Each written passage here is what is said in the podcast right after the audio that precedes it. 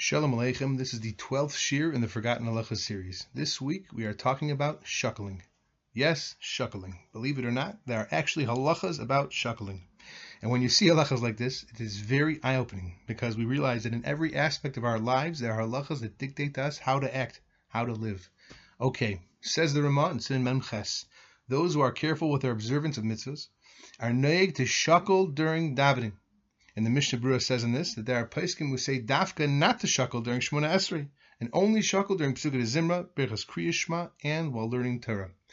He then says that Lamaisa, one should do whatever engenders him to have more kavana in his davening.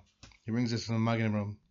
Now, it is interesting to note that later in Simon Tzadi Hey, the Shulchan Aruch writes that a person should stand in Shemona Esrei like an eved in front of his master in fear.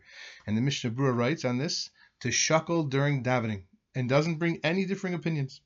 The Mishnah Berurah goes on by us and says that certain shuckling movements, however, should not be done during tefillah. For example, to stand with one's body straight and to just sway one's head from side to side in a haughty way. Also, the Mishnah Berurah and Ramah state later in the beginning of Simon Tzadi Zayin that one may not place his hand on his chin during Shemona Esrei because it is Gaivadik. Now, the Rekanti brings down that the Zohar Kodesh gives a reason, Alpi Kabbalah, to shuckle during davening. However, if you look in the Zohar that the place can bring down, it seems to only be talking about shuckling while learning Torah.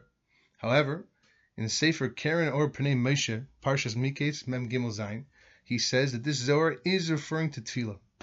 Now the Kaf HaChaim over here brings down from the Ramah Mipano that even though the Magen Avraham says that one should do whatever helps him have better kavana, still it is better to accustom oneself to not shuckle at all, since he is standing in front of the king.